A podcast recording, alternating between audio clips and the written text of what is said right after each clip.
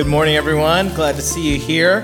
Uh, we are in our third week of this intentional living series. We're looking at two Old Testament passages and two New Testament passages. And we remember la- a couple weeks ago, we started in Jeremiah twenty-nine, verse eleven, the seven eleven principle, which says this: "For I know the plans I have for you, declares the Lord, plans to prosper you and not harm you, plans to give you a hope and a future." And we love verse eleven. You know why? Because it's about blessing me, right? I love to be blessed.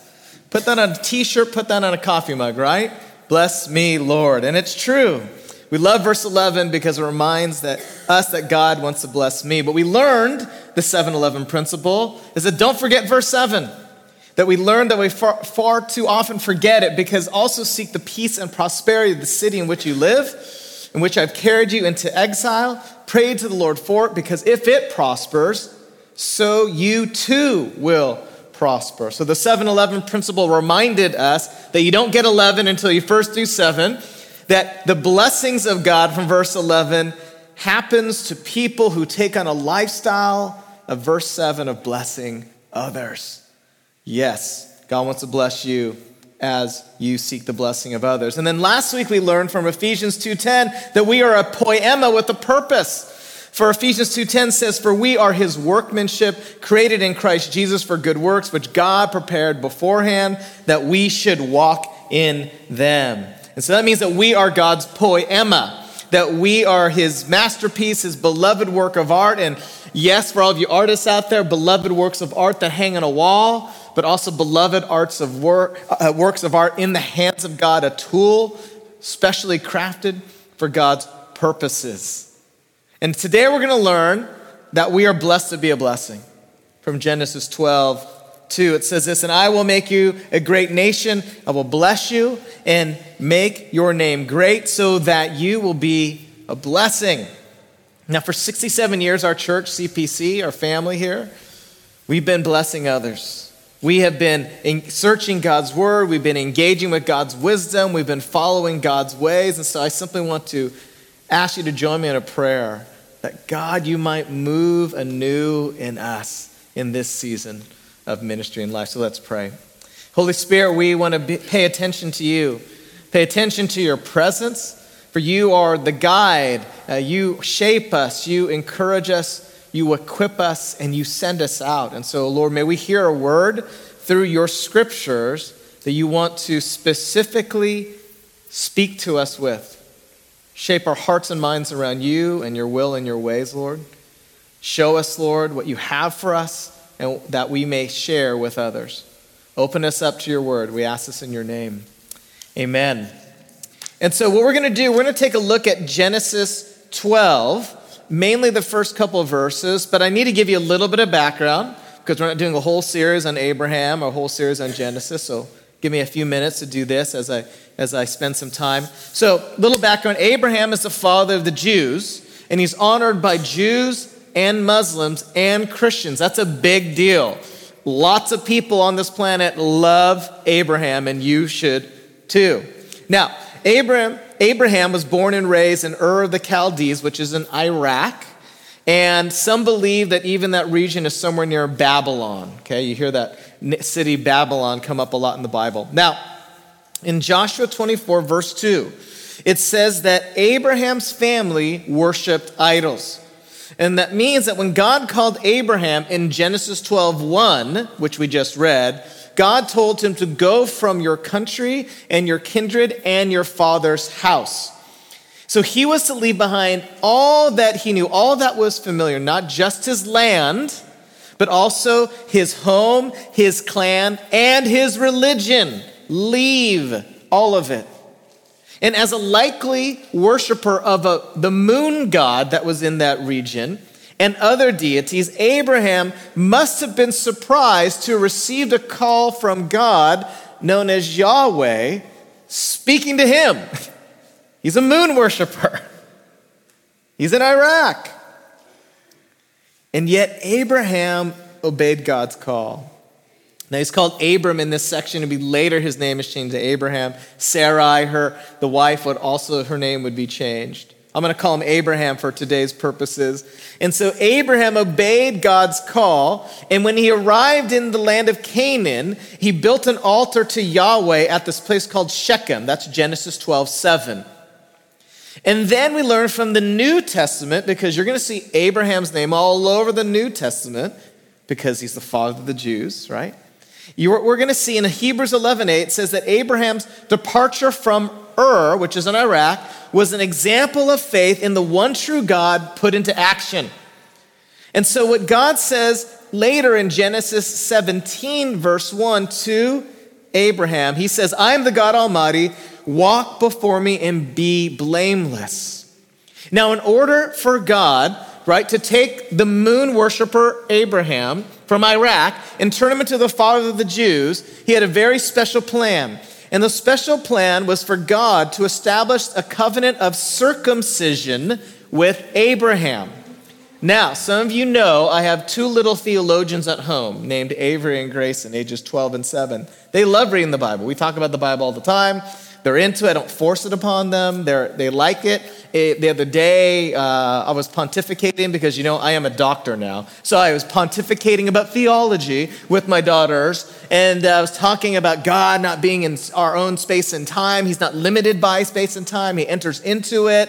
And so Avery asked, well, then can Jesus time travel? Like literally asking that. So then I pontificated more about space, you know, the space-time continuum and quantum mechanics and God's sovereignty, and, you know, said something kind of doctorish, right? Um, and then last week she was reading the Bible again and says, Daddy, what's circumcision? I'm a doctor now, so I can answer these questions better. I thought about it and I said, Katie, your daughter has a question for you. Now, Abraham doesn't understand quite who this God is, why he has to leave moon worship, why he has to go from this land of Ur to a land of Canaan. There's other people living there already. Doesn't understand why I'd have to do this circumcision thing. Why is this medical procedure necessary? I'm just telling you, our new members class is way easier than that. So why this thing, God? Here's the thing. I don't think Abraham understood. He obeyed. It didn't make sense. He obeyed. There might be something in your life that doesn't make sense, and God is asking you to obey. And again, I'm just a preacher. The Spirit, I believe, is speaking to each of you individually. Lord, what do you have for me today? What do you want me to learn from this? Lord, there's something that doesn't make sense in my life. Show me how to obey. What doesn't make sense in your finances right now? You say, oh, that's a long list, Pastor Tim. What doesn't make sense for you right now? That relationship, a, a conflict.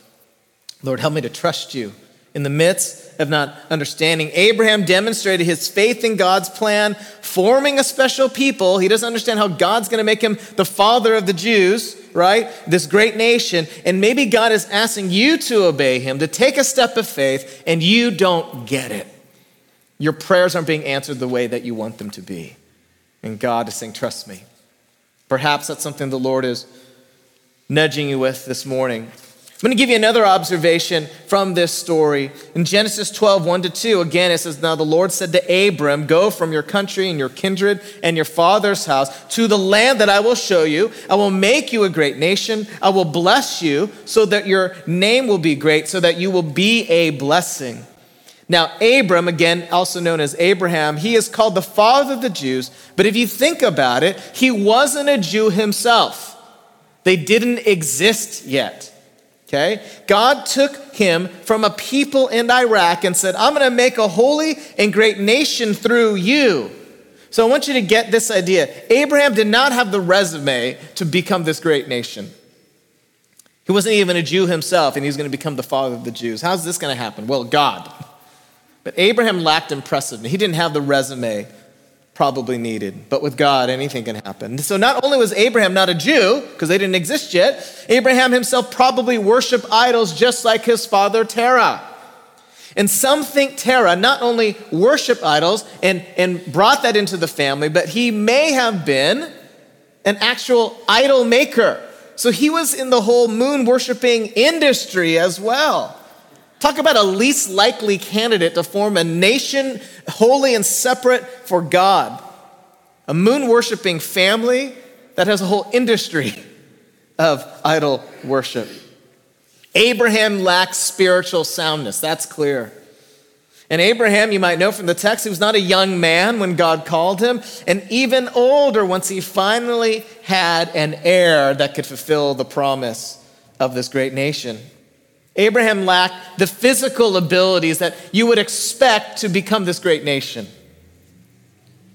And so let me tell you, if God could take an idolatrous non-Jew like Abraham, who was imperfect in many ways, and this is just a short list, he, and make him one of the heroes of our faith, make him one of the greatest names on the planet, I wonder if God could take you and do something with your life. You say, well, Tim, you don't know my background. Well, God does. You don't know my, my spiritual life isn't quite intact. Well, we'll take care of that. God can take care of that. We can work with that. If he can work with Abraham, he can work with you. That's good news. We have this great, good God who is able to work with whatever we give him. Because remember, he made you. Abraham, who's imperfect in so many ways, is a man of great faith. And so listen, your background does not define you. Put your faith in God and see what God can do. Let him define you. Divorce doesn't have to define you. Doubt doesn't have to define you. Disease doesn't have to define you. And praise God, through Jesus Christ, even death does not define you. What defines you is a sovereign God who loves you. It's a sovereign God who says he has a plan for you. It's a sovereign God who can say he can take the mess of you and use it for good.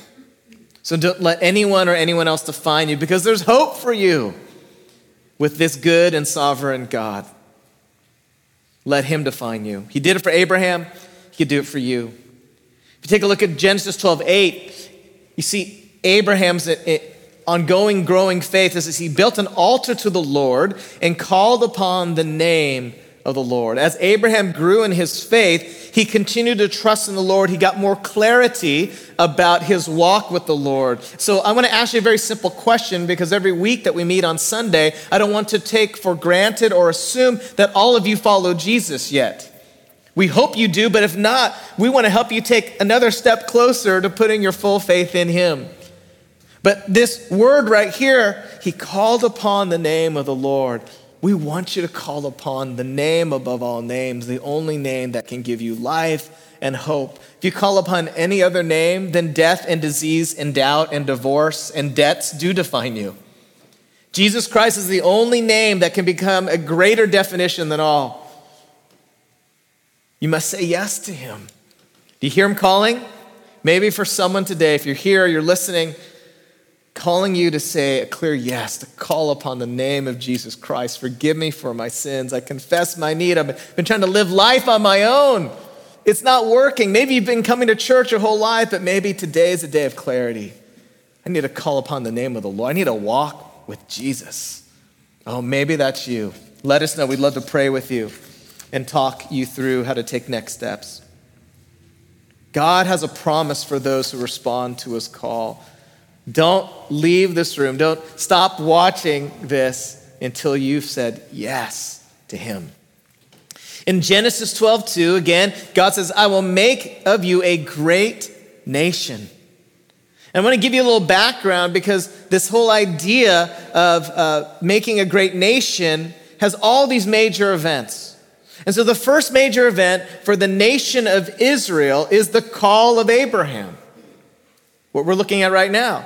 And then there's the birth of Isaac, his son. And then they have someone named Joseph in Egypt, another descendant of Abraham. And then the miraculous exodus from Egypt through God's miraculous use of Moses. And then Moses gets the law while they're wandering in the wilderness. And then Joshua claims the land. And by the way, that's God's promise in Genesis twelve seven that we just read fulfilled, when Joshua claims the land that God promised to Abraham in Genesis twelve.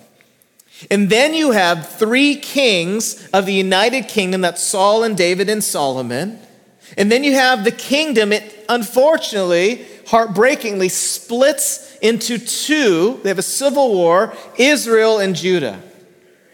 And then what happens in the midst of this split, the Assyrians take over Israel to the north and disperse all the people. And then finally, the evil Babylonians come and they destroy and take away the south, which is Judah. And then a miraculous return of all of these Jews back to their homeland. And then finally, the last great act of the formation of the, the great nation of Israel is the promise of the coming Messiah. Genesis twelve three is fulfilled, where it says, "In you, in you, Abraham, all the families of the earth shall be blessed." Well, how will that happen? Through Jesus. So you see the big picture of the story of the great nation of Israel. It all begins with the call of the moon-worshiping Iraqi from the Ur of Chaldeans, Abram, the guy with no resume. See, Genesis twelve two, again, "I will bless you and make your name great so that you will be a blessing." Now, ancient Jews would have understood blessing to mean flourishing in all its various ways. That's financial flourishing, relational flourishing, physical flourishing, in every way, not just happiness. So if Abram obeys God's call to go from his clan's house in Haran, then what follows is relational, material, financial, spiritual flourishing. It's a promise of blessing and flourishing on a massive global scale. Abram's name would be known as great amongst the world if he would obey God. Which is interesting because that's a g- direct contrast to the chapter before in Genesis eleven. Because in Genesis eleven, the builders of the Tower of Babel sought to make their own names great through their efforts to reach up to God and to prove that they didn't need God. We have us. But God says, no, I'm going to make this one person great. This one with no resume. This one with no strength. This one with the bad spiritual background. I'm going to choose to make him great and his name great because God's in charge. A direct contrast to Genesis eleven. And so we see that God's prophetic word did not stop at Abram's greatness, but rather with his identity as a conduit of blessing. Because God clarifies that you will be a blessing. And so we as children of Abraham through Jesus Christ, we believe we have that same call, that each believer is called and equipped and then sent, that we are blessed to be a blessing, just like Abraham. That God blesses all believers in Christ and prepares them to share their blessings to a world in need. Again, we see that verse again, Genesis twelve two. And God says, "I will bless you and make your name great so that you will be a blessing." And so, friends, we are blessed to be a blessing. You know, while, while writing my dissertation, I actually had one of my readers uh, actually challenge me uh, that maybe I was over-applying the call of Abraham to believers in general, that God maybe intended this blessed to be a blessing to be only for uh, the great patriarch Abraham. So that's a fair question, because in this text, God is speaking to Abraham. When he says you, he doesn't mean you or you or you. He means Abraham is who he's speaking to. But for the Christian, I want to remind you of Second Timothy three sixteen and seventeen. For, for all scripture is God-breathed and useful for teaching and correcting and, and training in righteousness, so that the servant of God may be thoroughly equipped for every good work. And though, so, though we should be careful to not over-apply, right, and read into scripture too much and applying it to our lives, we also must be careful not to confine a passage to say, well, that's only true for thousands of years ago for one man named Abraham. No, I think God has a word for you today through this text. The God of the Holy Spirit who was working in Abram's life thousands of years ago, that same Spirit is here today and wants to work in you and work on your bad resume and your bad spiritual background and your weak faith, right?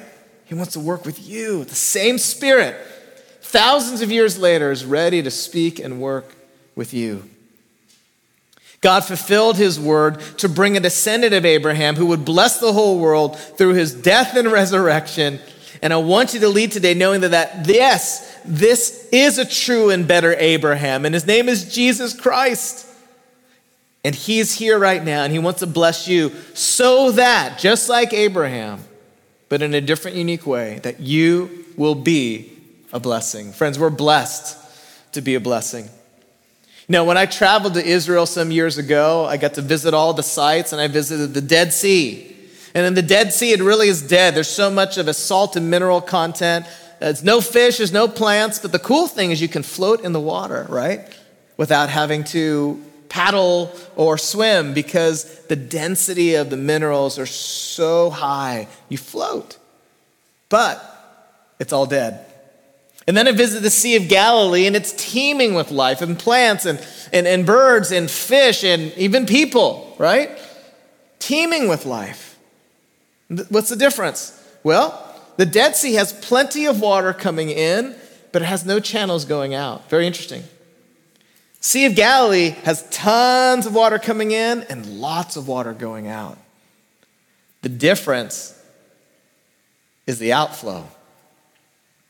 The difference is as, as it receives, it naturally gives. There's something about this cycle of life that as you receive, you are wired and meant to give and to share and to bless. God's made you that way. You know, in Acts seven, you're going to see Abraham's name again, because when you look in the Old Testament or New Testament, you'll see Abraham named all the time. And in the New Testament, they're talking about Father Abraham, right? The father of the Jews, which led to Jesus Christ, the Savior, the Messiah for the nation of Israel, who is the Savior for the world. And in Acts seven, what it says is that it tells us that Abraham actually believed the word from God before he left Ur. In other words, we see in Genesis twelve, Abraham's actually getting the word while he's in a city called Haran. But Acts seven tells us that God spoke to Abraham while he was still in Iraq, in Ur. So that likely means that Abraham talked to Terah, his father, and the whole moon-worshiping family, and had to convince them that, uh, by the way, um... I knew God spoke to me, but anyways, um, we need to leave our business and our land and go to a whole new life, to a place that God's going to show us, okay? That in Acts seven, we learn that he got the word not just in Genesis twelve, but prior to that, God spoke to him in the land of Ur. That takes faith. And then in Genesis eleven thirty-one, it says that actually on the way from Ur to the land of Canaan, the whole clan stopped in Haran. It was a pit stop. For five years, pit stop. They didn't make it the whole way. The whole clan stopped in Haran and stayed there for years. So what does that mean? That Abraham got the call while he was in Ur and said, yes, Lord, I'll go. Everyone, follow me. And then they stopped in Haran, and they stopped moving. He stopped short of the call. Or you can say that Abraham, he was a procrastinator. Now, I know a little bit about procrastinating. You know why? Just finished my doctoral dissertation. Started in two thousand eight. Some of you weren't born then, okay? And somehow, because I was a math major at U C L A, I'm really good at multiplication. I turned a six-year program into thirteen. Magic, yay! Because I'm a procrastinator. I understand Abraham. He got a call to leave. He says, God, yes, I'll go. And he leaves the land of Ur. And he said, we're going to take a stop in Haran. And he kept stopping, and he kept staying, and he never got up until years later. You know, at some point, Abraham had to decide to obey the word of the Lord and get up and go. And there just must be someone who needs to hear that today. At some point, you just got to get up and go. You got to get up and follow the Lord. Maybe that's the first time saying yes to the Lord. And amen, we had several, several people over this past summer say yes to the Lord. You got to get up and go. The Lord's tugging on your heart maybe for a while. You get up and you go. At any age, as young people, older people, no matter what stage of life, you get up and go. You can be a Christian And you're saved, but you're stuck somewhere.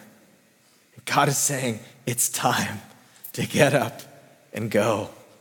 And I just have to believe by faith the Spirit is speaking to someone today. You came today and you're wondering about something the Lord's been nudging about, and you're stuck in a relationship, you're stuck in a decision. It's time to get up and go. Would you be seeking the Lord's word for confirmation of that, whatever that might be?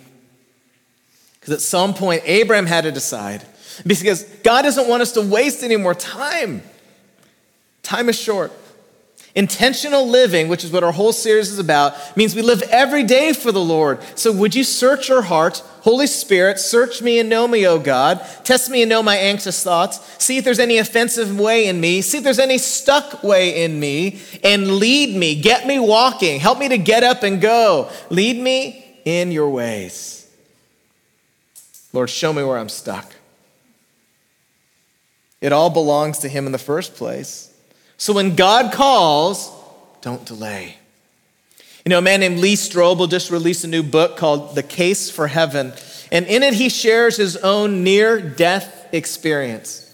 And after that near-death experience, he realized this. One way or another, next week or in decades, you're going to creep up to the dividing line between now and forever. And when you slip from this world, what will you find? A void of non-existence, a dark realm of regret and recrimination, or a reality that is so vivid, more exhilarating, more rewarding, more real than anything you've ever known? At that moment, in the midst of that existential transition, nothing will be more important. And if it will matter so much then, isn't it worth investigating now? See, Abraham had a choice. And God broke through Abraham's stuckness in Haran and perhaps stuck idol worshiping or stuck with fear about leaving the familiar or stuck thinking, could God really use me? Did I really hear him? Was I just making it up in Ur? Or maybe I've come to my senses now? Was that really him? Maybe God is speaking to you today and revealing to you, yes, Lord, I do want to call upon your name. I want to get unstuck. Yes, Lord, bless me so that I might be a blessing. Would you pray with me? Oh, Lord, would you teach us what it means to be the kind of person that listens to your voice? Oh, Lord, sh- show us how you have wired us. That yes, we are to receive your blessings. We are to receive your, your hope and your goodness and your love, but w- we are wired for that to overflow outward to others. Lord, I pray for the Christians in this room, and you have a call on their life. It doesn't mean they have to go to Africa, but Lord, bless those who you're calling to go to Africa. But bless those that you are calling to stay right here and to be a blessing in their school, and to be a missionary in their workplace, and to use their art and their writing or their cooking or their plumbing or their accounting for your glory, Lord. Would you reveal to us Christians, Lord, that you have made us for a purpose, Lord, that you have blessed us to be a blessing. And Lord, I pray especially for those as well who are listening and who have not yet called upon your name, that this might be the day, the moment, that they would see, Jesus, you truly are the fulfillment of the prophecy that came through the line of Abraham.